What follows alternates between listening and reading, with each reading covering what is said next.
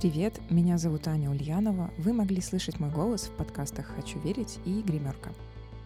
Это пилотный эпизод подкаста «Искры» про то, как важно обращать внимание в самую свою суть, как важно слышать себя без оглядки на чье-то мнение.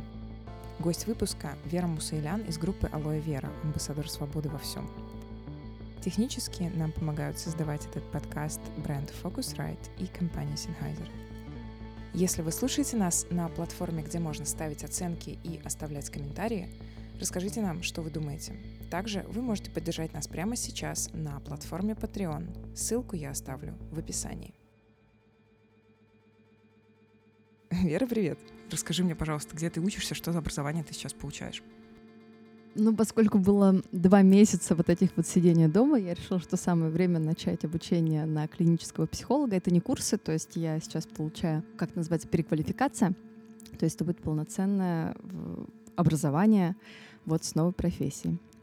Так, то есть давай загибать пальцы. Ты изначально журналист. Я, когда закончила школу, год отучилась на экономическом. Мне это не очень зашло. И я поступила на журфак. Вот журфак я закончила, у меня есть диплом.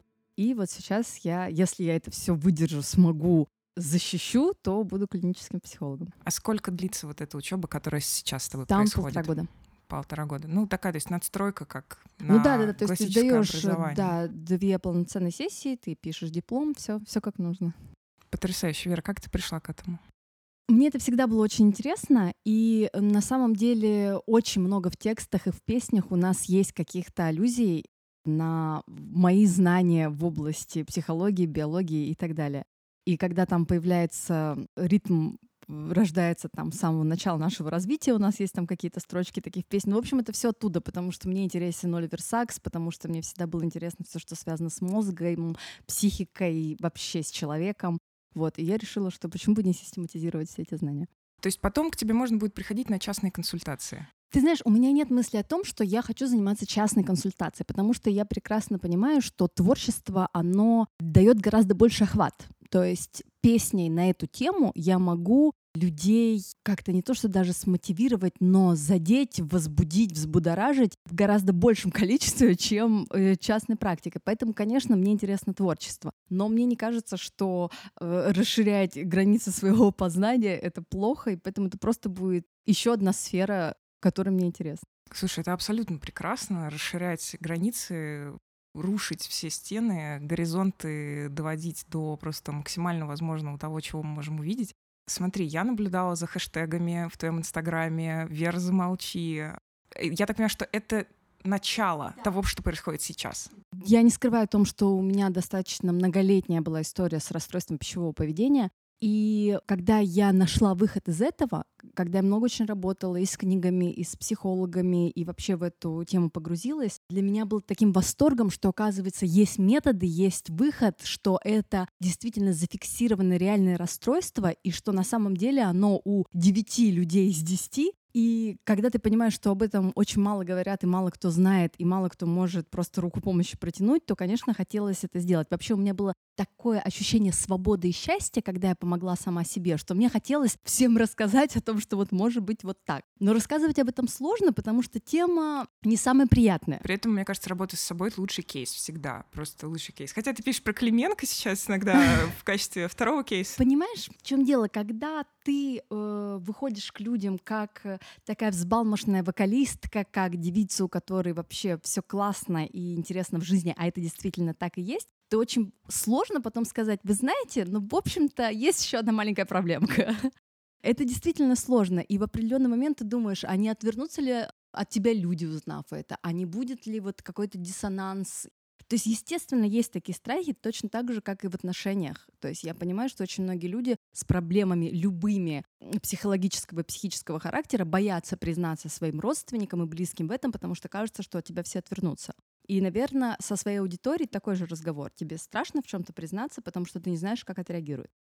А люди, мало того, что там тебя поддерживают, они тебе еще говорят, расскажи-ка нам побольше, потому что, кажется, у нас то же самое.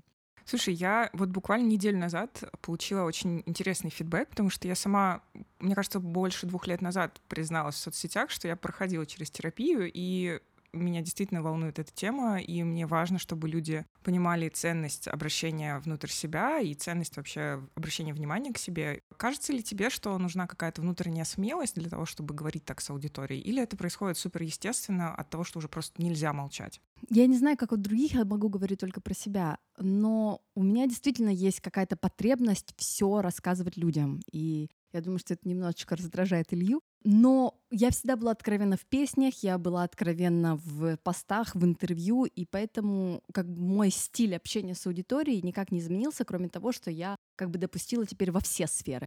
На самом деле, знаешь, это очень приятное чувство, когда ты понимаешь, что ты открыт настолько, что тебя не за что подцепить. То есть нет никакой темной тайной сферы, которая, если вдруг откроется, то мне станет страшно, стыдно. То есть как будто бы рассказывая все людям, ты забираешь на самом деле у них все инструменты воздействия на тебя. То есть что ты мне можешь сказать про меня такого, что я сам про себя не могу сказать и открыть? Ты становишься совершенно неуязвимым. Это неуязвимость, это бесстрашие, это вообще потрясающее да. чувство, да. Поэтому, когда люди говорят, что у меня есть тайна, и я эту тайну про себя доверю вот одному человеку, вот тогда ты становишься уязвимым. Потому что для тебя так страшна твоя правда о себе, что доверив ее кому-то, он теперь может ей распоряжаться. А смотри, я кому-то расскажу. Вы отдаете власть над собой. Как только нет этих темных пятен, ты становишься просто свободным. Класс. Слушай, а мне на самом деле интересно с тобой поговорить, возможно, тезисно, вкратце о грядущем запуске твоего а, потока mm-hmm. курсового, а, если можно так назвать, про, собственно, расстройство пищевого mm-hmm. поведения, потому что я как человек, который уйму лет пытается найти какой-то а, алгоритм, который, знаешь, поможет, может быть, мне стать стройнее или наладить отношения со своим телом. Вот как ты пришла к запуску этого курса? Э, я очень много об этом говорю, пишу, читаю, и я поняла, что действительно у меня уже как бы сформировалось понимание, как это все происходит. Мы очень много с моими друзьями, там, с моим менеджером, с Клименко это обсуждаем. Действительно был момент, когда Артем Клименко очень сильно поправился, и это как-то так совершенно случайно произошло, и мы вдруг смотрим фотки, видео и понимаем, что Артем вдруг стал толстым. Ну, то есть это не его вес. И не в смысле, что это плохо, а скорее просто странно. Ну, то есть что-то пошло не так, потому что это не твое тело, твое тело по-другому выглядит. И мы с ним немножечко поговорили о еде. Вот я немножечко рассказала ему, что такое там интуитивное питание, что такое вообще слушать себя. И поскольку у него нет никаких глубоких проблем с этим, он просто такой, а, понял. И буквально через два месяца Артем был в своей стройной форме, и к нему реально подходили ребята и спрашивали, типа, а как ты похудел? Да никак. И я тогда поняла, что это работает, то есть я могу донести информацию так, что человек поймет. У меня много друзей, которые, глядя на меня, тоже этим всем интересуются. Я им начинаю как-то рассказывать в личных сообщениях. Но я понимаю, что не у всех есть друг такой, который в этом понимает немного, у которого есть личный опыт, и который в случае чего может тебе просто сказать, так, не беспокойся, все нормально, не переживай. То есть ты не всегда имеешь возможность кому-то отправить такое сообщение поэтому этот курс — это не про терапию, не про то, что я вас вылечу, а про то, что я могу стать вот этим другом, который это прошел и который будет рядом с тобой, если ты готов эту информацию принимать. Слушай, ну и мало того, друг которого эта тема очень сильно драйвит, это еще и вдвойне вдохновляет и заряжает человека, который получает эту информацию. Да, и для меня было очень важно знание в этой области я получила именно благодаря книгам Светланы Бронниковой, благодаря ее центру «Интуит». В общем-то, это человек, который в России занимается э, лечением расстройств пищевого поведения. И для меня было большой гордостью, большим праздником, когда она мне сама написала, что она читает мой хэштег и что так точно и так правильно описывать, что происходит с людьми, как это удалось мне в моих текстах, она давно искала человека, который бы это проходил и который мог бы так об этом рассказать. И поэтому для меня, ну, как бы такое не благословение, но точно поддержка со стороны человека, который этим занимается, дала мне уверенность в том, что я могу с людьми разговаривать об этих темах. И еще я понимаю, что очень часто нам нужны люди, с которыми нам просто комфортно общаться на какие-то темы.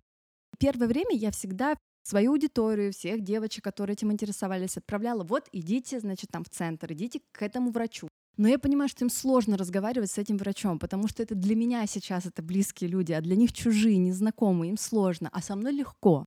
И я поняла, что можно сделать такой курс, где ты сам, как проводник, все это расскажешь, и направишь, если это нужно, направить, если там действительно у кого-то совсем сложные проблемы, у кого-то анорексия или булимия, ты сможешь их направить туда, куда им нужно пойти. И им будет это легче воспринять. То есть это еще про создание комьюнити. Да. И вот сейчас у меня чат на 100 человек, и я понимаю, что девочки впервые, и девочки и мальчики, у нас есть мальчик, и они впервые вслух озвучивают то, что с ними происходило, и вдруг видят, что все в порядке, и рядом с тобой еще 100 таких же людей, они понимают, что с тобой происходило. И это очень интересно. Я на самом деле очень рада, что такой большой получился поток, потому что когда вас 12, тебе кажется, ну вот нас 12 таких сумасшедших, а когда ты видишь, что вас 100, и это еще не предел, и мало того, ты можешь на каждую аватарку посмотреть и увидеть, насколько классные, красивые девушки, насколько интересные пацаны, которые там есть. Ты вдруг понимаешь, что, наверное, если я в этом ряду со мной, может быть, все нормально, просто это как бы небольшой баг в моей системе, который я смогу сейчас поправить. Мы еще не начали даже лекционный курс, а я уже вижу, вот в каком заряженном состоянии девочки и мальчики, которые там находятся. Это, конечно, очень впечатляет. Это очень круто. Вот сегодня 31 мая, когда мы записываем этот прекрасный выпуск подкаста, и первый набор уже завершен. Да, он завершен, то есть у нас уже даже было как бы первое такое вводное занятие, знакомство, и вот завтра уже начнется курс лекций. Так, хорошо. Что делать людям, которые хотят хотя бы во второй набор? Почему еще думаю, что надо ограничивать не набор? Потому что я реально э, с э, историей каждого человека работаю. У меня сейчас есть файлы, в котором прописано, как его зовут, у кого там какие истории в детстве. То есть я действительно так сейчас подхожу к этому вопросу, и я понимаю, для того, чтобы это было продуктивно, нельзя брать там 200-300 человек. Но я думаю, что в следующий раз можно сделать будет просто хотя бы открытые лекции, то есть чтобы, например, смотреть могли все, а вот уже там домашнее задание проверять там можно было бы у какой-то части, вот кто решит, что им это совсем необходимо. Поэтому сейчас есть сайт Вера Замолчи, где можно оставить свои контакты. И если мы, протестируя все на первом потоке, поймем, что да, работает, что все хорошо, то тогда уже всех оповестим, что будет второй. Вер, а мы с тобой каждый раз видимся, и ты предстаешь передо мной просто невероятной э, заряженной батареечкой. Я восхищаюсь всегда этим, честно, вот клянусь, сколько лет мы с тобой общаемся, сколько я вижу тебя на съемках, на концертах, э, в гримерке, не в гримерке. Скажи мне, пожалуйста, откуда столько сил? Во-первых, я поняла, что на карантине у меня было реально очень много энергии, потому что я привыкла ее расходовать на большое количество людей. То есть вот у тебя за месяц четыре концерта минимум, и ты привык, что ты работаешь с большой массой, вот их публика, их от э, 300 до 2000 человек, и ты привык, что тебя должно хватить на этих 2000. И вдруг я оказалась без этих, без этих людей. А и энергия я поняла, уже наработана. Да, я поняла, что меня много, что мне куда-то нужно ее приложить. У меня за эти два месяца целый список, что я сделала, что я запустила, кому там помогла, что придумала. Потому что действительно вот весь этот поток, он выливается на несчастного Илью и на несчастного Клебенко. И я помню, что когда мы только начинали концертную деятельность, нас не хватало. После концертов мы уходили в минус, нам было очень плохо и тяжело. То есть состояние, когда тебе нужно еще неделю восстанавливаться. Потом, я помню, был момент, когда наступил баланс. Сколько отдала, да, столько то есть ты получила. чувствуешь себя, если не заряженным после концерта, то хотя бы в нейтральном состоянии. А после стало, ты даешь концерт на 2000 человек, и тебе еще много, и ты готов еще. То есть ты отдал сколько мог, но тебе еще хватает. И вот это умение как бы энергию в себе создавать, оно, видимо, вот действительно нарабатывается со временем. Я занимаюсь много практиками, я занимаюсь цугун, и я считаю, что это одна из лучших практик, которая вот если не хватает энергии, если не хватает жизни и силы, то цугун это просто идеально. Да, я видела, что твоя сестра а, начала делать это онлайн, и это просто супер На самом деле, вот невероятно. моя сестра, кстати, это, знаешь, последнее такое мое звено, которое я тоже отдала людям. Ах, так вот, это была твоя тайна. Это была моя тайна, потому что вот у меня вообще мало очень авторитетов в жизни, и моя сестра — это действительно вот тот человек, который, если она скажет, я так сделаю. И на самом деле вот то, что я занялась музыкой, и то, что я бесстрашно уехала в Москву, дозволение на это мне дала моя сестра. Это она сказала, знаешь, ты давай езжай, а я разберусь там с э, тем, как жить, как с мамой, как с семьей и вообще все это. А ты вот занимайся своими делами. И как бы вот такие вот решения и дозволения всегда проходили через нее. И это вот мой источник. То есть если мне совсем уже плохо, я знаю, куда мне прийти и кто мне скажет то слово, которое заставит меня дальше действовать. все мои друзья, кто знаком с Зариной, то есть для них это тоже вот человек с таким сердцем, с такой любовью. Но это вот, вот такое только мое было. И сейчас она вышла тоже в пространство сети Инстаграм, хотя это было не ее. И я вижу, в какой восторг приходят люди, просто как бы соприкоснувшись с ней на занятии. И ну, я, конечно, счастлива просто из этих людей, и за Зарину, потому что ей тоже необходимо делиться своей энергией. Это всегда очень продуктивно. Да, мне кажется, а, у любого практика наступает тот момент, когда вот ты уже переполнен знаниями, да, и да. надо их как-то реализовывать в мир, потому что иначе просто не получается жить. И мне было очень интересно, когда мы с ней проводили совместный эфир, разговаривая про цигун, и мне самой было так здорово смотреть вот на этот ополовиненный экран, и вот на нем две сестры с такой очень похожей, но в то же время совершенно разной энергией. То есть если я закручиваю такой вихрь, от меня хочется вот немедленно пойти и что-нибудь сделать, а если не сделать, то сжечь, вот какое-то такое состояние, то Зарина, она умеет как-то обволочь тебя, вот как-то успокоить, и вот тебе становится как-то так хорошо, понятно, все становится нормально, да, вот совсем другая эмоция. Я понимаю, что вот оно вместе просто создаст идеальные условия. У нее скорее такое тепло. Вот если у меня немножечко все это в хаос превращается, но он как бы дает тебе пинок, то вот она тебе сделает тепло, хорошо и спокойно. Наблюдать вообще за вашим взаимодействием мне очень лично нравится, и я с удовольствием это делаю. Признаюсь с удовольствием в этом тебе. Очень мне интересно узнать, как в твоей жизни появилась практика благодарности. Мне кажется, это супер ресурсная тема, да, мне она очень нравится. Слушай, на самом деле я всегда как-то об этом говорю немножечко со стеснением. Я проходила марафоны Блиновской. Подожди, это отдельно будет э, блок моих вопросов. Но это оттуда. Но это оттуда. Это оттуда. Тогда переходим к этому да. блоку вопросов. Хорошо, рассказывай. Это оттуда. На самом деле я очень люблю всякие практики, и мне это не кажется чем-то таким сумасшедшим и нереальным, потому что, в общем-то, если вы в цигун погрузитесь... Почему про цигун на самом деле мало знают? Потому что, когда ты об этом рассказываешь, ты кажешься сумасшедшим. А поскольку ни я, ни моя сестра не боимся казаться сумасшедшими, то как бы это несем в народ. То есть мне это всегда все очень нравилось и было интересно. Я всегда любила загадывать желания. Мне кажется, что четкое понимание, чего ты хочешь, оно ведет тебя туда, куда нужно. И это не про то, что я себе сейчас намечтаю как волшебница. Это очищает тебя от лишнего. Ты точно знаешь, что ты хочешь зал на 2000 человек. Он должен выглядеть так-то. И когда ты вдруг понимаешь, что вот оно, вот этот зал, вот как это нужно добиться, у тебя все выстраивается. Пока ты не сформулируешь для себя, что тебе нужно, ты не сможешь двигаться дальше, потому что непонятно, куда двигаться. Так работает в любой сфере. То есть даже если просто физически тебе нужно на карте что-то найти, тебе нужно знать, что найти. И вот я видела вот марафон желаний, вот Блиновская, я уже не помню, как именно я туда попала, была какая-то бесплатная неделя или что-то такое, почему бы нет? И как обычно, то есть я это включила, и мне не нравится все, мне не нравится, как это все происходит, мне не нравится, как говорят, мне все не нравится. Но вот какое-то задание, вот ты вроде его делаешь, и вот как-то интересно вот его делать. Я понимаю, что у меня есть такое, что даже если мне не нравится учитель и проводник, но я вижу, что информация да, то я ее буду брать. Потом на втором задании думаешь, да не так уж и плохо и говорит, и, в общем-то, даже приятная женщина, и почему бы и нет. И, в общем, я вот стала выполнять одну практику за другой, и я вижу, что это хорошие практики. Это э, действительно из разных источников взяты какие-то методы, они достаточно хорошо и структурированно все тебе даются, и я с удовольствием стала все это делать. То есть я даже прошла не один марафон, я действительно этим пользуюсь. И вот практика благодарности каждый день ты пишешь семь каких-то событий за день, которые произошли в твоей жизни, за которые ты можешь быть благодарен этому дню, и семь событий в жизни кого-то другого. И это очень интересно, особенно когда это только начался карантин, и, в общем-то, не очень здорово у тебя все в этом дне происходит. Да еще и частота событий, она как бы да, резко уменьшилась. мало того, если раньше у меня я поехала туда, встретила того, вот тут у меня концерт, то здесь я провожу э, день в четырех стенах. Для меня это совершенно невыносимо, это абсолютно не моя жизнь. И вот ты думаешь, что у тебя произошло хорошего.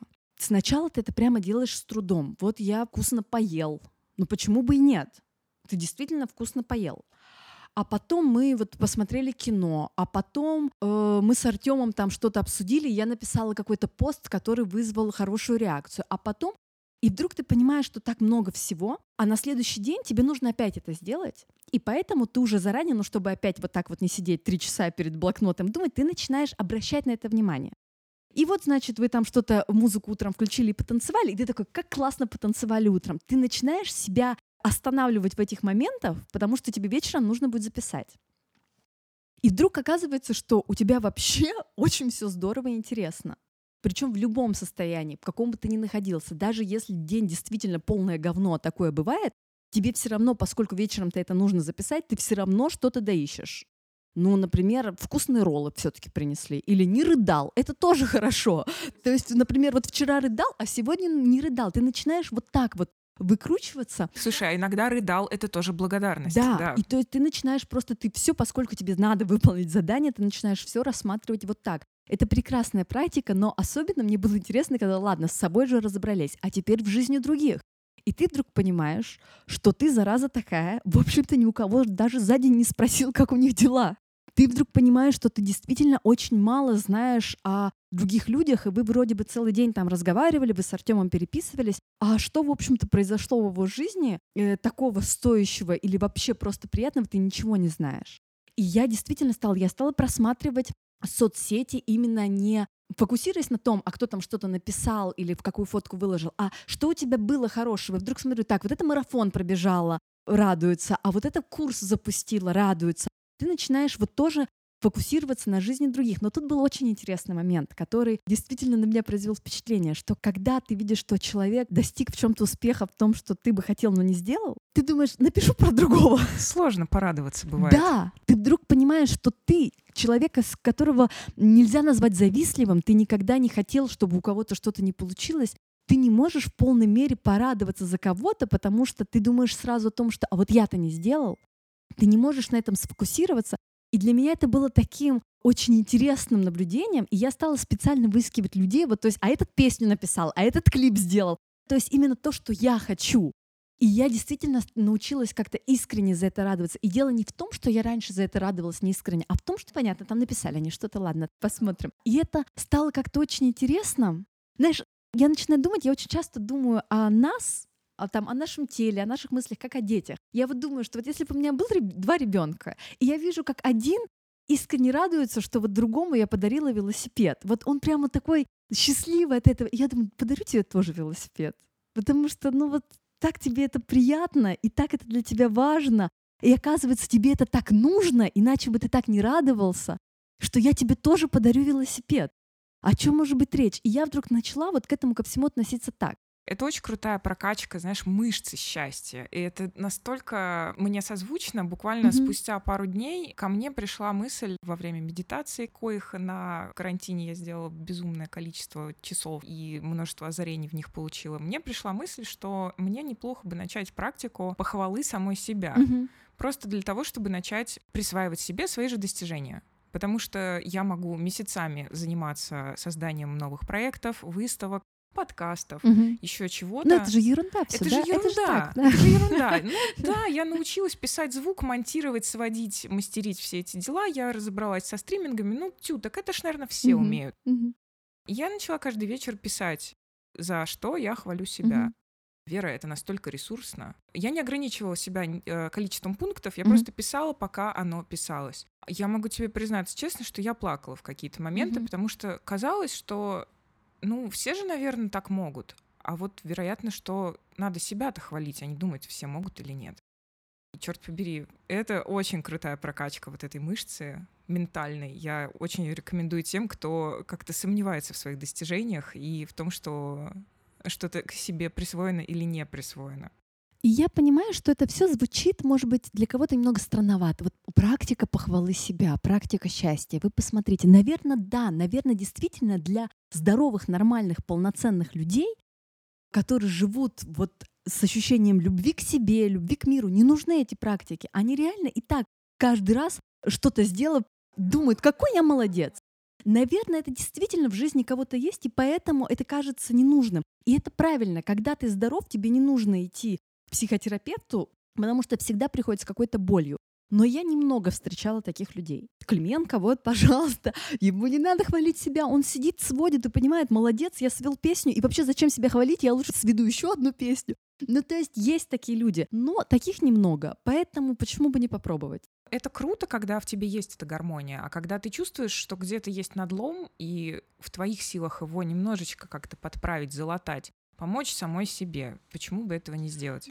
У нас был э, Zoom вечеринка, мы иногда делаем закрытые Zoom вечеринки, и мы включаем в эфир еще и остальных людей. То есть не просто поем песни, а включаем, разговариваем с ними. Но надо же какую-то тему. И вот, при том, что это был карантин, это была прямо середина карантина, когда уже все так сильно устали. И мы стали всем говорить, так, мы тебя включаем в эфир, быстро назови семь пунктов, которые классные были в твоей жизни. Ну просто я вспомнила, что я делаю эту практику, и как бы чтобы завести разговор. И вот первые торопевшие люди, потому что вы вообще что сейчас сказали, какие семь хороших моментов. И вот начинают постепенно они вспоминать, а эфир смотрит там еще 200 человек, и всем становится интересно, да, что же было у меня в жизни за день? И, в общем, когда мы переключаемся от одного к другому, люди уже готовы, они уже, все, я все придумал, я хочу рассказать, да, и получилось очень интересный диалог, потому что, во-первых, было интересно, на что обращают внимание другие люди. Я сегодня гладил кота, он меня не сцарапал, и думаешь, и правда классно. И кто-то там э, понимает, что у него действительно много каких-то классных вещей там за день, не знаю, он какой-то экзамен сдал, он там еще что-то делает, и ты понимаешь, как много талантливых, очень интересных людей вокруг тебя. А если у меня такое окружение, то, наверное, и я неплох. Но, в общем, очень много таких интересных выводов, которые происходят вот в рамках такой игры. Это все максимально вообще вдохновляет и заряжает обращать больше внимания на себя, потому что, мне кажется, мы очень привыкли куда-то бежать, нестись, не замечая вообще, что происходит с телом, головой, умом и всеми остальными частями нас. Ты знаешь, я думаю, что вообще этот карантин очень хорошо повлиял на самооценку многих людей, потому что мы из дома-то выходили меньше, на людей других смотрели меньше, и от соцсетей тоже устали, и тоже уже как бы в них не очень заглядывали. Есть ощущение, что люди перестали постоянно сравнивать себя с другими, потому что вот ты открываешь и видишь, а ему 18, а он заработал свой 13 миллион а я-то нет. А теперь ты как бы не посмотрел сегодня на это, и тебе было хорошо и спокойно, и ты сам пошел и дела сделал нормальные, и там заработал столько, сколько вот мог, и, или вот еще вчера не мог, а сегодня сделал. Я вижу, что девочки по чату вижу, что они стали лучше относиться к себе, к своему телу, потому что они там каждый день видят, что вот смотри, вот это в такой юбке она классная, а я-то вот в такой не могу. Они каждый день не ходили в магазины, где им показывается, что вот такой размер — это ок, и поэтому мы это вывесили на витрину, а вот твой — это не ок. И действительно есть какое-то ощущение, что немножечко вот этой вот информации вокруг, когда ее стало меньше, людям стало легче от этого. Они как-то с собой провели время и в зеркале видели только себя, и за два месяца привыкли к тому, что они видят в зеркале, и их это стало устраивать. Поэтому, мне кажется, очень важное что-то произошло вот за эти два месяца. Ты знаешь, мне кажется, что мы все выйдем очень с интересными выводами из этого состояния. Сейчас сложно загадывать, когда, правда, это произойдет. Ну, мы, в общем, не про это, не это цель нашего с тобой диалога. Про марафон желаний, черт да, побери. Давай. Мне кажется, это супер да. круто. Я думаю, что у меня, наверное, вот такое какое-то есть э, стеснение в этом, потому что сам этот марафон желаний, сама Блиновская, они как-то так растиражированы, как-то, что это все очень легковесное. И действительно, то есть при том, что они как бы это массированно рекламируют, а обратный эффект получается, что ты туда заходишь, ну вот с таким сомнением. Но в действительности, да, это все хорошая история. И если вопрос про «а сбылось ли?», абсолютно все сбылось, что я загадывала на этом марафоне. Представим, что сейчас с тобой разговариваю не я, а с тобой разговаривает человек, который говорит, Вера, я не знаю, что я хочу. Так. Как мне начать желать, если я вообще не знаю, что я хочу, и куда мне прийти, тоже непонятно. Угу. И вообще, кто я, я тоже не знаю. Угу. Я бы советовала вот, кстати, вот таким людям идти. Правда, там есть очень хорошие практики о том вообще, а чего ты хочешь. Я думаю, что как раз-таки вот для людей, которые вообще и в сфере каких-то практик восточных, разных, медитаций, как раз-таки, может быть, мы более как-то э, скептически к этому относимся, потому что нам кажется, я это все уже видел, слышал и знаю. Что ты мне тут рассказываешь, что ты мне можешь сказать новое. А вот люди, которые совсем от этого чисты действительно растеряны, они могут получить вот именно такой вау-эффект. Возможно, кстати, по поводу рекламы, вот то, что я говорю, что она такая навязчивая, и кажется, возможно, потому что именно вот такие люди, которые были совсем потеряны, они, проходя эти марафоны, вот в таких восторгах об этом говорят. Вот прямо это лучшее, что было в моей жизни. А ты на это смотришь и думаешь, ну да ладно, ну серьезно. Поэтому я думаю, что не стоит бояться показаться смешным или странным. Почему бы не попробовать? Да, это вообще самое главное, знаешь, не думать, кто что подумает, а просто делать то, что необходимо делать Да, тебе. поэтому я бы советовала не обязательно этот. Я знаю, что их сейчас очень много. И хорошо бы выбрать того человека, с кем тебе приятно проходить это все.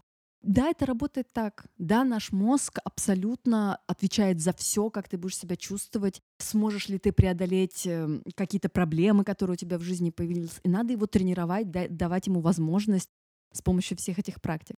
По сути, это тренажер.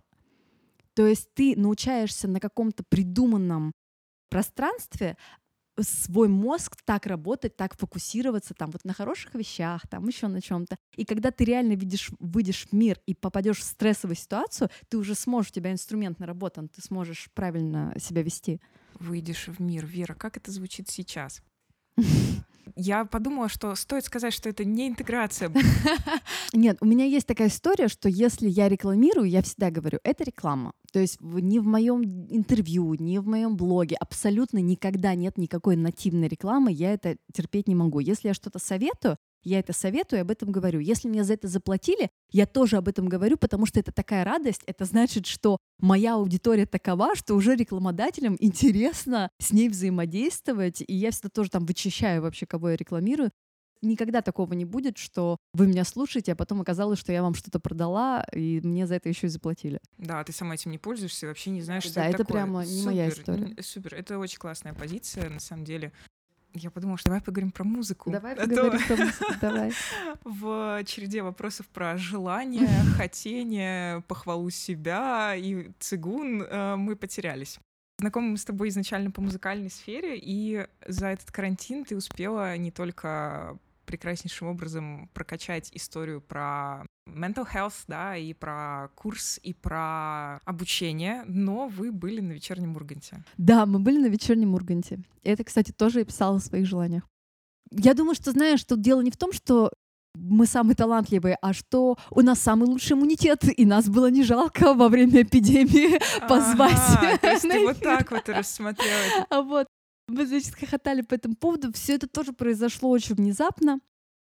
Нас не звали на вечерний Ургант, потому что, в общем-то, людям, которые отвечали за музыкальную часть этой программы, не очень нравились наши песни, что, в общем-то, бывает, и это абсолютно нормальная история. То есть вот там же всегда есть конкретные люди, вот кто-то занимается набором музыкантов, и поэтому в этом отношении как бы даже никаких обид не было.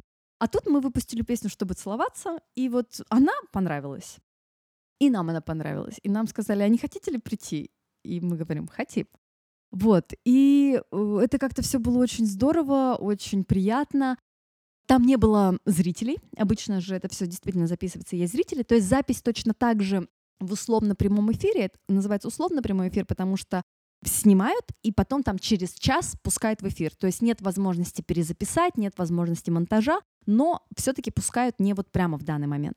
И это было очень волнительно и очень страшно, потому что я привыкла, что ты работаешь со своей аудиторией, которая тебя любит. Вообще вот это ощущение, что ты выходишь, и тебя любят. И что бы ты ни сделал, они на твоей стороне. А когда ты выходишь и понимаешь, что тебя покажут сейчас на такую большую аудиторию, ты понимаешь, что тебя не любят там заранее, просто не любят. Потому что это Россия, и тут вообще просто не любят. Из-за этого, конечно, ты теряешься, меняется все, твой голос не хочет работать, тебе страшно, ты начинаешь задыхаться, ты действительно делаешь хуже, чем ты мог бы, но у тебя нет шанса сказать нет-нет-нет, давайте я сделаю все по-другому. При этом все прошло действительно хорошо. И когда мы увидели себя и услышали себя, у меня было такое приятное чувство, потому что я увидела это артисты, это хорошая музыка, и мне понравилось то, что я увидела. Это такое приятное ощущение. Это, знаешь, вот тоже такая часть, потому что для меня это очень важно оставаться музыкантом. Мне очень интересно психология, мне интересны курсы, мне интересно все. Но мне это интересно как побочное явление моей жизни. Я хочу быть музыкантом, я хочу давать концерты. Это вот для меня самое важное. И поэтому то, что несмотря на карантин было вот это вот такое вот серьезный какой-то выход в мир именно как группа и как музыка, для меня это очень-очень важный пункт. Слушай, это вообще уникальная история. Я была а, в закулисье вечернего Урганта дважды, поэтому мне немножко понятно, как это все изнутри выглядит. Вы же не первый раз там играли. Меня завораживают пять минут до выхода на сцену. Это какая-то такая концентрация всего, а, невероятных ощущений. Вот как тебе чувствовалось это тогда? за, за пять минут до того эфира? Ой, это было самое начало, это было там то ли 11, то ли 12 год, то есть у нас тогда даже такого концертного опыта наработанного не было, поэтому тогда это был, конечно, совершенно безмерный страх. Голосом я даже не могла управлять, то есть вокально это был плохой выход. Наверное, это не все так слышат это, но ты это слышишь. То есть я не смогла справиться со своим волнением, я не смогла справиться со своим голосом. Мы сыграли хорошо на тот момент, как мы это могли. Но сейчас, выходя туда, я хоть и волновалась, но я понимала, что мы артисты, которые знают, что делать. Возможно, это было не так эмоционально, как я могла бы сделать на концерте. То есть на концерте я за эти три минуты могла бы... Это не твоя территория, поэтому ты как-то так потише все это делаешь. Но это была хорошая работа настоящих артистов. И, конечно, мне очень приятно было от этого. Ну, слушай, про первый раз даже то есть реально мы же тогда просто вот ничего у нас не было. Я там выступаю в каком-то платье и в сапогах, потому что это единственная моя обувь, потому что мне даже переодеться было не во что. То есть вообще это какие-то ребята вот только-только начинают свой путь, нищие, бедные, и единственное, что у них есть, это их музыка прошло время, и вы понимаете, в каком цвете вы все будете, на какой на тебе будет комбинезон, как ты будешь стоять. У тебя здесь гример, который тебя красит так, чтобы камера, когда светила, ты вот так вот выглядела. Конечно, это все совсем другой уровень, и это очень приятно осознавать, что, знаешь, если рассматривать это как проект, вот прошло 7 лет, и вот какой я. Это очень важно. И мало того, мне нравится, какой я. И у тебя нет в этот момент мысли, а мы могли бы быть... Нет, вот я здесь, и это хорошее здесь. То есть получилось такое на данный момент, на конкретно данный срез времени, безупречное, чистое лекало того, что происходит. Конечно, оно не безупречное, но это реальность. Вот мы сейчас такие.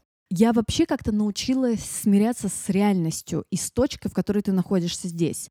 Это наверняка не та точка, которая в твоих мыслях, и это правильно, потому что всегда ты должен желать большего, чем есть на данный момент. Но находясь здесь, ты должен говорить, ну классно, неплохо, вот посмотрим, знаешь, как дано в задаче, дано вот это вот, мы с этим дальше идем. Слушай, ну вот сейчас мы сравнили тебя сегодняшнюю, ну не совсем сегодняшнюю, а пару недель назад, mm-hmm. с тобой же там 2012 допустим. 12 да. допустим, года. Мне кажется, что артистам достаточно сложно слушать, когда их кто-то с чем-то или с кем-то сравнивает. Вот что делать, когда тебя сравнивают?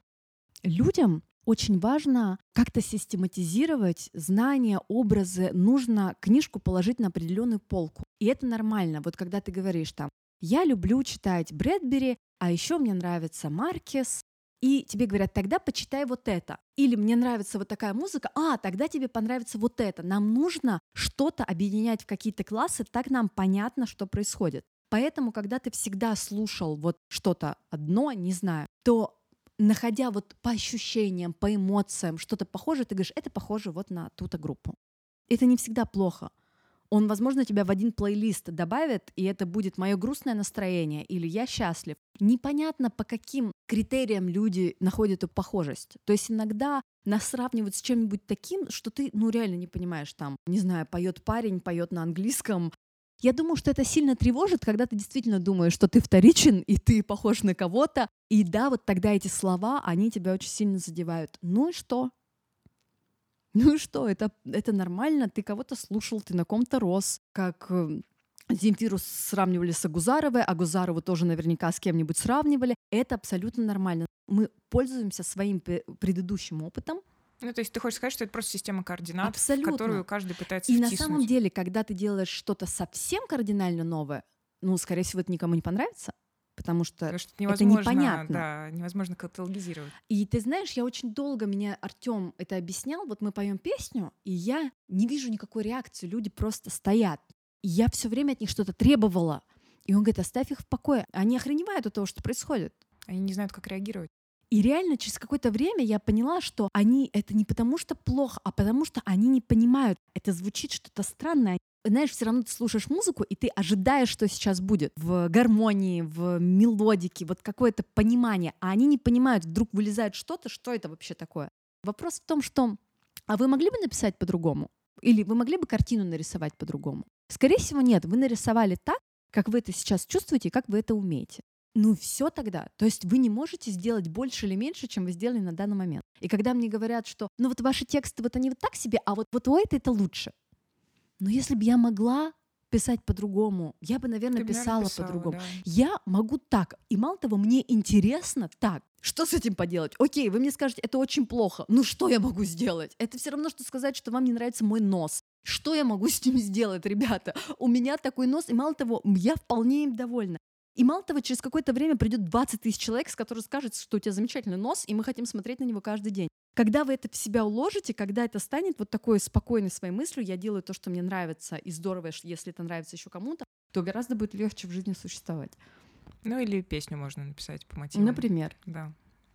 Класс. А, слушай, сейчас все делают прямые трансляции, Мгм. но вы делали кривые трансляции до того, как это разумеется. стало мейнстримом. Мало того, делали их э, качественнее, чем, в общем, сейчас это в среднем арифметическом происходит в интернет-пространстве. Как это вообще пришло в вашу реальность? Какое-то время назад, там год назад, я решила, что соцсети это тоже хороший способ общаться с аудиторией, и стала как-то больше этому уделять внимание, там писать посты, выходить в какие-то эфиры. Вдруг я поняла, что действительно, вот так я встречалась с ними на концерте раз в месяц, а тут я могу как-то почаще это делать. Поскольку нам не составляет никакого труда, чтобы там Артем пришел ко мне сидеть с гитарой, там что-то вот все это подключить, чтобы это хорошо звучало, мы решили попробовать. То есть у нас всегда все это происходит не запланированно, а в качестве шутки. И вот все пришли, мы включили эфир в Инстаграме, а поскольку все ребята шарят, то они делают так, что это идеальный звук. И вдруг оказывается, что люди по вечерам готовы сидеть, слушать нас, задавать свои вопросы, мы с ними просто болтаем, и нам просто классно. Мы не монетизируем это, мы не берем за это донаты. Просто я хорошо провожу время и еще больше узнаю, что им нужно. И вот когда я буду делать концерт, вот там я смогу уже что-то вот из нашего общения применить. И в итоге, на самом деле, все эти идеи, у нас всегда концерты, они с какой-то темой. Последний концерт был «Чтобы целоваться». Это все вырастает из разговоров с людьми. Это из-за того, что кто-то написал какой-то коммент, я на него как-то ответила, на это как-то среагировали, и вот мы уже говорим, ну, И там, вот появляется хэштег, и Да, вот, да, да. да, да, да, да, ага. Потому что вот э, началось все с того, что кто-то сказал, что концерты у вас, конечно, очень классные, но очень неприятно смотреть, как какие-то два мальчика целуются в первых рядах. Я говорю, что я хочу, чтобы у меня на концертах целовались все девочки и мальчики, и, пожалуйста, если вам это не нравится, никогда не приходите на мои концерты. И как-то вот мы за это зацепились, и на следующий день я сказала, все, я знаю, какой это будет концерт, я хочу, чтобы все целовались. Мне плевать, что там будет с музыкой, вообще я хочу, чтобы все целовались. И мы делаем концерт, чтобы целоваться, сразу появляется промо, и вообще это вот получилась такая удивительная история, один из просто потрясающих концертов, который у нас был на 2000 человек. Вопрос есть серьезный. От шуток, да, от э, шуточного и какого-то больше юморного отношения к делу, которое очень на самом деле важно. И быть несерьезной очень круто и очень ценно для артиста, для творца, потому что это вообще дает неуязвимость в том Мгм. числе. Но мне кажется, мне как и артисту своего фотографического жанра, и просто как человеку, мне кажется, что у всех бывают какие-то периоды, когда мы перегораем, когда ресурс заканчивается, когда кажется, что черт побери, что я вообще делаю, и главное, зачем я это делаю. За мои 13 лет э, в профессии у меня было несколько вот таких перегораний, когда я думала, что я не фотограф, я Мгм. брошу это все к чертовой матери, и зачем я вообще это делаю. Было ли с тобой такое, что музыка когда-то тебя доводила до таких эмоций? Да, конечно. И я думаю, что это абсолютно нормальное состояние, и надо, главное, не бояться и позаниматься чем-то совсем другим. И если ты вдруг понял, что тебе действительно хорошо заниматься чем-то совсем другим, если тебя на самом деле каждый вечер не разрывает от то, что ты хочешь обратно, то, может быть, правда, не бояться этого и стать пекарем. Если тебе пекарем лучше. И у меня в жизни было много такого, когда я там супер сильно увлекалась йогой, начинала делать йога-туры, и даже как-то музыка уходила на второй план. Потом я открыла кофейню и занималась этим. Но через какое-то время я думаю, так, все, я наигралась, я больше не хочу. Я хочу обратно на репетицию. Я хочу быть музыкантом. Вот от того, что у меня нету пирожков, я прямо вообще спокойно буду себя чувствовать. А от того, что у меня нет песен, я сейчас умру. И ты радостный, счастливый возвращаешься к себе на репетицию и говоришь, ребята, все, погнали, вот поехали. И такого было достаточно много, чтобы я уже для себя поняла, даже если я устала, даже если мне не хочется больше концертов, а их не хочется после каждого тура, потому что это был уже твой 27-й концерт за этот месяц, ты устал. Это нормально, просто отдохни, но это твое дело, в котором тебе хорошо. Но я понимаю, что, знаешь, у нас как бы есть такие профессии, дела социально одобряемые. Это классно быть творческим фотографом, таким необычным и вести свой блог. Артистам на сцене тоже, наверное, а, да, да, да, то есть это классно. Это сразу такой, м-м, понятно, он там какой-то интересный чувак. А столы делать не очень. Вроде тоже неплохо, но как бы, если только у тебя какой-то миллионный блог по этому поводу, то да. А вот просто тихо сидеть и делать столы, это как-то так. Но ты понимаешь, что ты счастлив, когда ты вот делаешь вот это, что в обществе не кажется супер классным. И вот это очень сложный момент, как бы не поддаться вот этому общему влиянию и честно сказать, правда, понимаете, я действительно становлюсь счастливым, когда я из кубиков там собираю мозаику. Я хочу собирать мозаику. И я поэтому, правда, хочу положить этот фотоаппарат, потому что это не делает меня настолько счастливым, спокойным, радостным, гармоничным, как вот это. И мне кажется, что очень многие вот попадают в эту ловушку. Поэтому, ну, надо пробовать и вот смотреть по себе. И если вдруг вы почувствовали, что устали очень от этого очень классного, интересного дела, но останетесь ненадолго без этого дела и посмотрите, как вы будете себя чувствовать. Может, иногда такие паузы нужны для того, чтобы понять какое-то свое другое звучание, значение. И, возможно, ну вот, то есть посмотри, например, Оли Маркес. Это всегда была группа Алла Оля, все отлично. Потом ее немного заинтересовал спорт, потом еще чуть-чуть, а вот сделаем группу. И в итоге э, группу я имею в виду секту. секту, э, потому что сначала это были просто группы ВКонтакте и так далее. До контакта еще ЖЖ, да? Да, да, да. И вот это вырастает в целую спортивную империю, и, в общем-то, известность большие деньги Оля приобретает так, но это не значит, что она ставила музыку, и как раз-таки наоборот, она теперь музыкой может заниматься не для того, чтобы жить и хоть как-то там концы с концами сводить. У нее появилась семья, у нее появились дети, она знает, что она может все это нести, держать, обеспечить. И еще есть ее счастье музыка, она не бросила от этого музыку. И она делает с такой же радостью концерты, но теперь это не требует истерии, что мне нужно сделать там 17 концертов за два месяца. И теперь очень часто она даже может согласиться на какие-то мероприятия, на которые так бы не согласилась, потому что там не так много могли бы заплатить. Это очень хороший пример. Вообще мы боимся, что нас на все не хватит. И нас так учили, что вот выбери что-то одно, а то, знаете, у вас талантливый, но на все распыляется.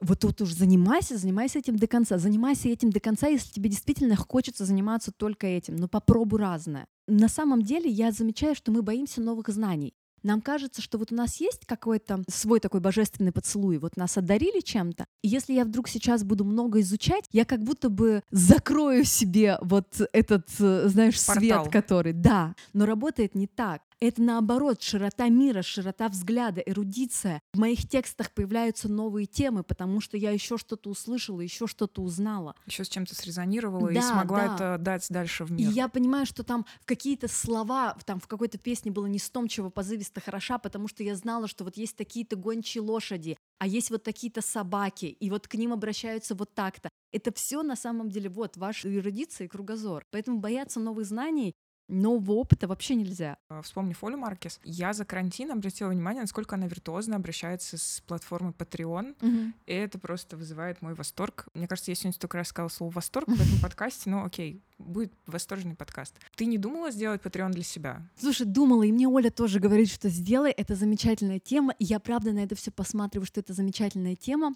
но когда я уже собиралась его сделать, настал карантин, и мне как-то неловко стало, знаешь, и так все очень уставшие, а еще давайте, вы вот нас будет тут поддержите, и мне самой хочется вас всех поддержать. Поэтому давайте это оставим на тот момент, когда я буду знать, что опять у всех есть работа, все готовы. И причем я вижу, что люди на самом деле готовы помогать. Все все время спрашивают там, а скиньте ссылку, а куда можно скинуть денег. И я пока думаю, ну лучше купите наш мерч, чтобы и у вас футболочка была, и нам будет приятно. А Patreon я заведу, когда буду знать, что все хорошо сейчас я понимаю, что вот это тот момент, когда меня на все не хватает, потому что везде нужен контент, везде ты должен что-то давать. А у меня вот тут вот концерты, а вот здесь у меня мой инстаграм, а вот тут у меня группа. Вот это именно тогда, когда ты понимаешь, что тебя не хватит. Есть вещи, которые ты можешь кому-то делегировать, которые ты должен делать не сам. Но я хочу сама писать свои тексты, я хочу сама вести эти группы. Это, собственно, то, что мне интересно. И поэтому пока что вот что-то я отложу, иначе я не смогу вот во всех сферах это сделать. Как только эта группа не будет для меня уже такой стрессовой ситуации, то есть сейчас я понимаю, что я каждому эфиру для работы с группой сижу пять часов, готовлю все это, я понимаю, что второй поток будет уже гораздо легче, потому что у меня уже будет какой-то наработанный план. И вот тогда у меня от, смотрите, теперь у меня есть время, я могу для Патреона там что-то отдельное делать. Ура, Вера, я как человек, который завел Patreon в прошлом году угу. на свой день рождения и имеющий поддержку, не огромную, но поддержку, мне кажется, вообще Patreon это больше про какую-то моральную поддержку, да, чем да. финансовую. То есть не всегда это выливается в какие-то безумные гонорары, но получать э, знание о том, что ты нужна этим людям, угу. ты важна, и то, что ты делаешь, важно, и оценено вот таким образом, это очень важно. Все важно, важно, важно. В общем, сегодня, да, какой-то у меня тавтология, день тавтологии. А мне сегодня очень сложно говорить. Я себе поставила элайнеры, и на самом деле дикция от этого страдает. И я вижу, что я запинаюсь, что мне неудобно говорить. Это такое непривычное раздражающее чувство, но ты пока с этим ничего сделать не можешь. В общем, это пилотный выпуск, и мы будем обе хороши. Не вижу никаких препятствий. И на самом деле, от темы Патреона я с тобой хотела бы перейти к э, волнующей многих артистов, мне кажется, теме корпоративов. Угу. Вообще, часто ли вы играете на корпоратив? Нет, не часто. Корпоративы не моя тема. Я не чувствую себя счастливой во время корпоративов, потому что все-таки у нас представление корпоратив — это вот они заказывают себе музыку и артиста ты должен вести себя так, как удобно этому мероприятию. Это не совсем про меня и не совсем мой формат. Поэтому бывают классные вещи. Например, там достаточно состоятельный человек, ему там у него исполнялось 50 лет, а он очень любит нашу группу, и он там своим друзьям включал наши песни, и вот они на день рождения сделали ему подарок, позвали нас, это было где-то у моря. То есть тебя ждали. Ты пришел, и ты был как праздник. Вот эта музыка, они хотят видеть именно тебя. Они хотят не фоновую музыку, они хотят, чтобы была ты, такая, как ты есть, то, как ты себя ведешь, то, как ты говоришь. И это прекрасно абсолютно. И у нас были такие мероприятия, когда нас звали на дни рождения именно люди, которые там тебя любят и ждут. А мы пробовали, вот, то есть там зовут тебя, не знаю, какая-нибудь там вот фирма, не знаю, чем-то она занимается, там, IT-технологий, допустим, или там косметика, неважно. Для них музыка — это чтобы гостям было аккуратно и хорошо. И поэтому вот если, а вдруг они, нет, они что-то не хотят танцевать, давайте тогда что-нибудь там вот потише сыграйте. Я не вижу в этом смысла, я не получаю от этого удовольствия, и какие бы за это ни платились деньги, эти деньги меня не радуют. И вообще, в конце концов, я всегда найду, как заработать деньги.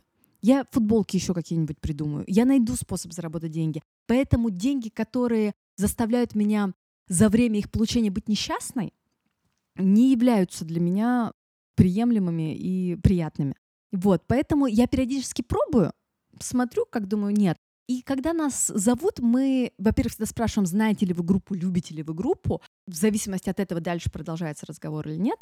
Э, либо называем какие-нибудь такие суммы, чтобы нас точно не взяли.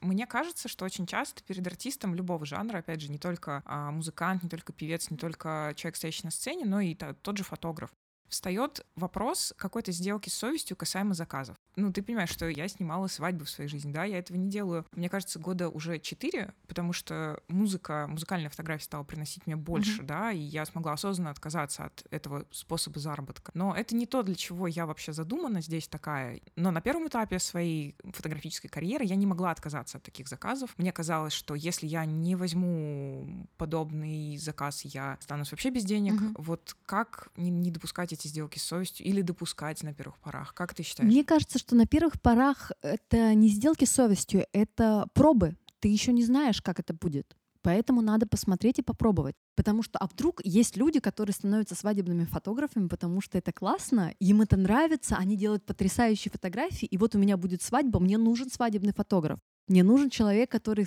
сфотографирует меня красивенькую, стоящую в платье. Мне нужно это. И поэтому откуда вы знаете? Может быть, это вот будет именно то впечатление. Может быть, я бы пришла на корпоратив и поняла, что мне нравится вот так вот. В этом нету ничего ненормального. Понимаешь, на самом деле все равно деньги — это тоже энергия. И вот, например, какое-то дело очень там трудное для меня. Но я понимаю, что за такую сумму я готова это сделать, потому что эта сумма даст мне старт для чего-то еще. И поэтому ты с радостью выполняешь это трудное дело, потому что ты понимаешь, как оно вознаградится, и все в порядке. Но если этого ощущения нет, то есть если даже за эти деньги, на которые вы договорились, вы чувствуете себя плохо, это доставляет вам мучения, я не вижу смысла в жизни, наполненных мучением. Звучит как предательство себя, Вот когда ты соглашаешься на даже пускай на хорошие деньги, но все равно тебе кажется, что это, о май гад, как я буду это делать, и вообще зачем? И вот так хочется, чтобы этого предательства себя было меньше, и так хочется слышать себя четче в эти моменты. На самом деле мы сейчас говорим о приоритетах, и это очень важно. На самом деле нужно периодически людям делать шкалу своих приоритетов и ценностей. Потому что ты можешь вот разговаривать с человеком очень творческим, вот который тоже такие дилеммы, а потом вы с ним докопаетесь, ты говоришь, какая твоя первая ценность и цель, и приоритет? И он скажет, я хочу много зарабатывать.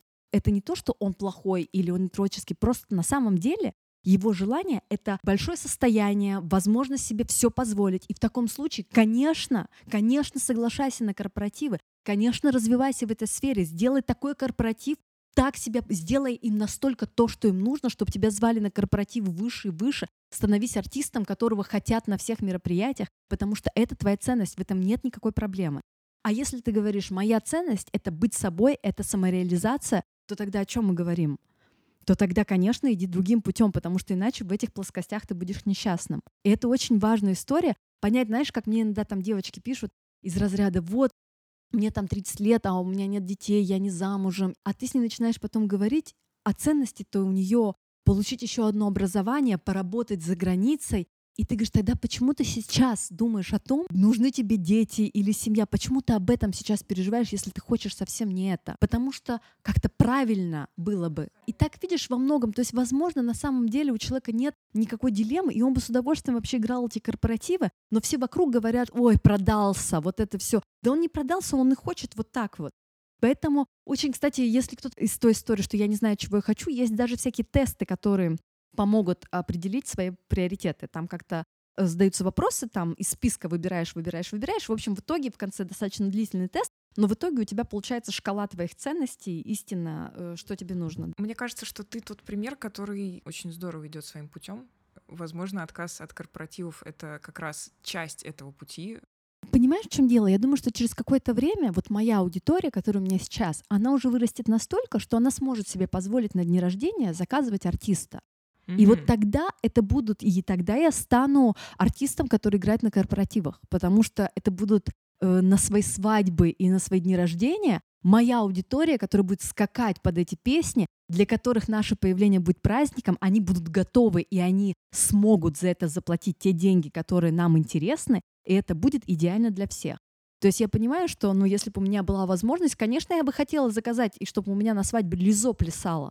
И я бы хотела, чтобы это была именно она, чтобы пришла вот эта вот темнокожая женщина и просто разнесла тут собой все. И это классно, и это было бы крутое мероприятие. Ну то есть, когда мы дорастем до того, чтобы нас желали так на праздниках, а они дорастут для того, чтобы они могли так платить нам на праздниках, идеально. Ты задашь мне этот вопрос через пять лет, и я скажу, я играю на корпоративах. Я буду рада через пять лет обсудить, как мы изменились. Пойдем исполнять по пути сердца и пути всех своих желаний, дальше просто свои намеченные планы. Спасибо тебе большое. Спасибо. Это был пилотный эпизод подкаста «Искры». Слушайте нас везде. В Apple Podcasts, ВКонтакте, Castbox, Яндекс Музыке. Ставьте оценки и оставляйте комментарии и пожелания. У «Искр» есть страничка на платформе Patreon, где прямо сейчас можно поддержать проект. Ссылка в описании. Меня зовут Аня Ульянова. Спасибо, что были с нами.